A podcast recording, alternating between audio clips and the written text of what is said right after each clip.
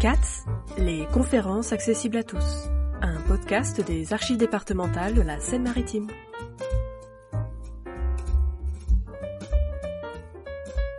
Depuis le Moyen Âge, une source de droit s'est appliquée en Normandie, la coutume, initialement orale avant d'être progressivement mise par écrit. Plus ancienne coutume locale, les règles du droit normand ont la particularité d'être toujours utilisées dans les îles anglo-normandes.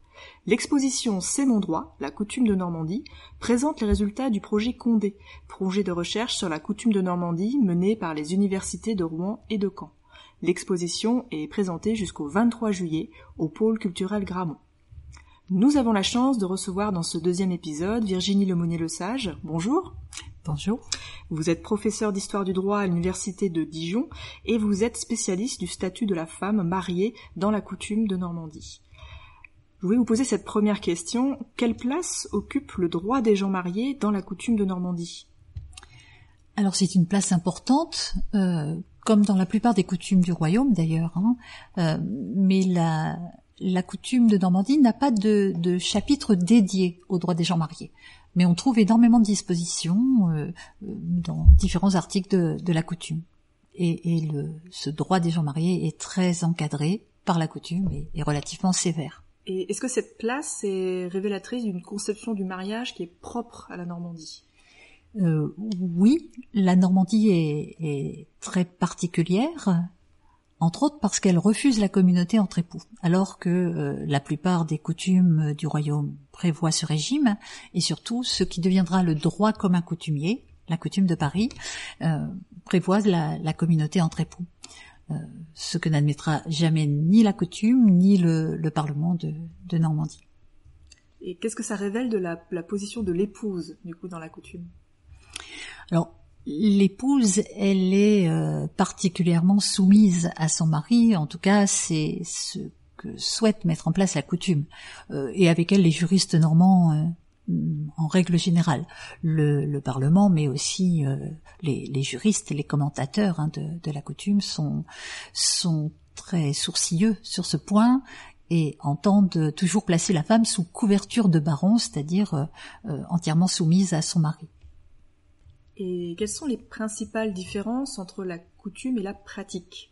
Alors justement, euh, au regard de, de, cette autorité maritale qui euh, semble présenter l'hégémonie du, mari sur la femme, euh, les actes nous révèlent au contraire euh, euh des époux euh, qui souvent collaborent.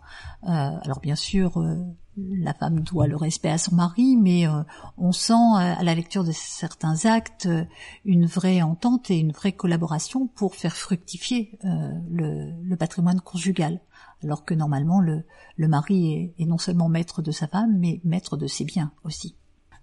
et puis cette particularité qui veut que la coutume interdise la communauté entre époux, euh, elle est contournée par certains époux vraisemblablement grâce au notaire, euh, particulièrement dans les régions frontalières, avec d'autres coutumes qui, elles, sont communautaires. Et est-ce qu'on peut parler du cas particulier des veuves dans la coutume? Alors euh, oui, la coutume de Normandie présente euh, cette particularité qu'elle fait de la femme veuve l'héritière de son mari pour ce qui est des conquêtes, c'est-à-dire des biens achetés pendant le mariage. Euh, nous n'avons pas de communauté entre époux en Normandie, hein, je, vous l'ai dit, et donc euh, euh, la coutume compense en quelque sorte cette absence de communauté en accordant à la femme un droit sur les conquêtes, les biens achetés pendant le mariage, mais simplement en qualité euh, d'héritière. Euh, la veuve euh, pourra également bénéficier d'un douaire en Normandie, mais comme dans les autres coutumes du royaume, avec cette spécificité tout de même d'une quotité un peu réduite par rapport à la, le, droit commun coutumier, la moitié en usufruit à Paris, ce qui deviendra le droit commun, et un tiers seulement des, exactement le, le douaire consiste en un usufruit qui porte sur le tiers des biens appartenant au mari au jour du mariage. Là aussi, c'est une spécificité hein, pour certaines coutumes. On admet un douaire sur les biens présents et à venir.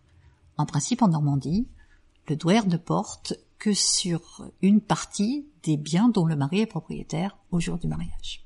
Euh, est-ce qu'il y a une, raison pour laquelle on concentre finalement cet héritage et qu'on évite de le disperser par les femmes? Alors, euh, en fait, euh, il y a un grand principe du droit normand qui s'applique évidemment dans la situation de, de, nos époux. Bien de femme ne peut se perdre. il est impensable que qu'un bien appartenant à une famille passe dans une autre famille, même euh, même en raison d'un mariage.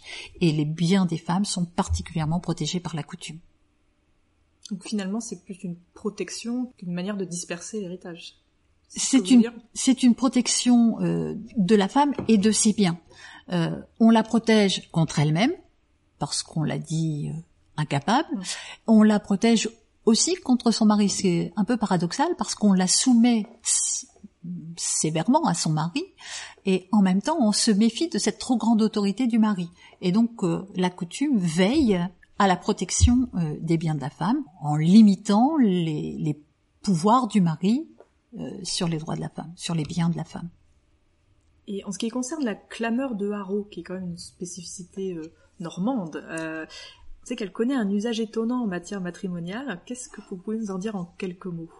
Alors c'est vrai que euh, cette clameur de haro qui consiste à, à, crier haro faisant appel euh, anciennement à, à Rollon, puis ensuite à, tout justicier, euh, sera utilisée parfois par les femmes pour se faire épouser. Haro pour se faire épouser, qu'elle crie donc contre un séducteur euh, qui euh, aurait abusé d'elle et euh, elle serait enceinte par exemple pour pour se faire épouser, je voulais dire pour effacer la faute et se faire épouser. Donc plus rapidement, enfin c'est tout l'avantage euh, du, du haro, hein, c'est que ça va permettre une procédure rapide.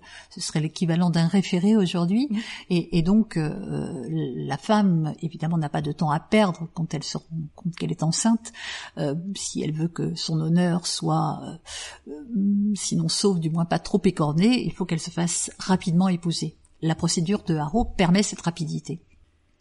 Et oui, on serait étonné de c'est un usage finalement détourné de ce qui est à l'origine d'une procédure de flagrant délit pour constater un, oui. crime en cours quelque part. Oui, oui, bien sûr, bien sûr. Euh, là, le, le crime, si, si l'on peut dire, a, eu lieu.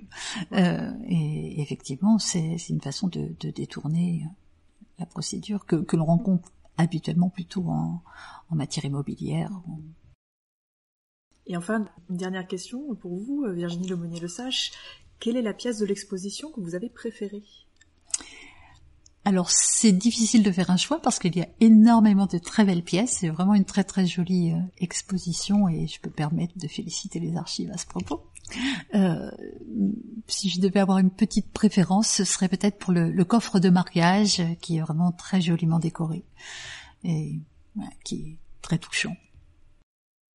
Alors pour toutes ceux et celles qui auraient envie de découvrir eh bien cette pièce et bien d'autres encore, hein, l'exposition C'est mon droit et j'y tiens, la coutume de Normandie, se tient jusqu'au 23 juillet au pôle culturel Gramont.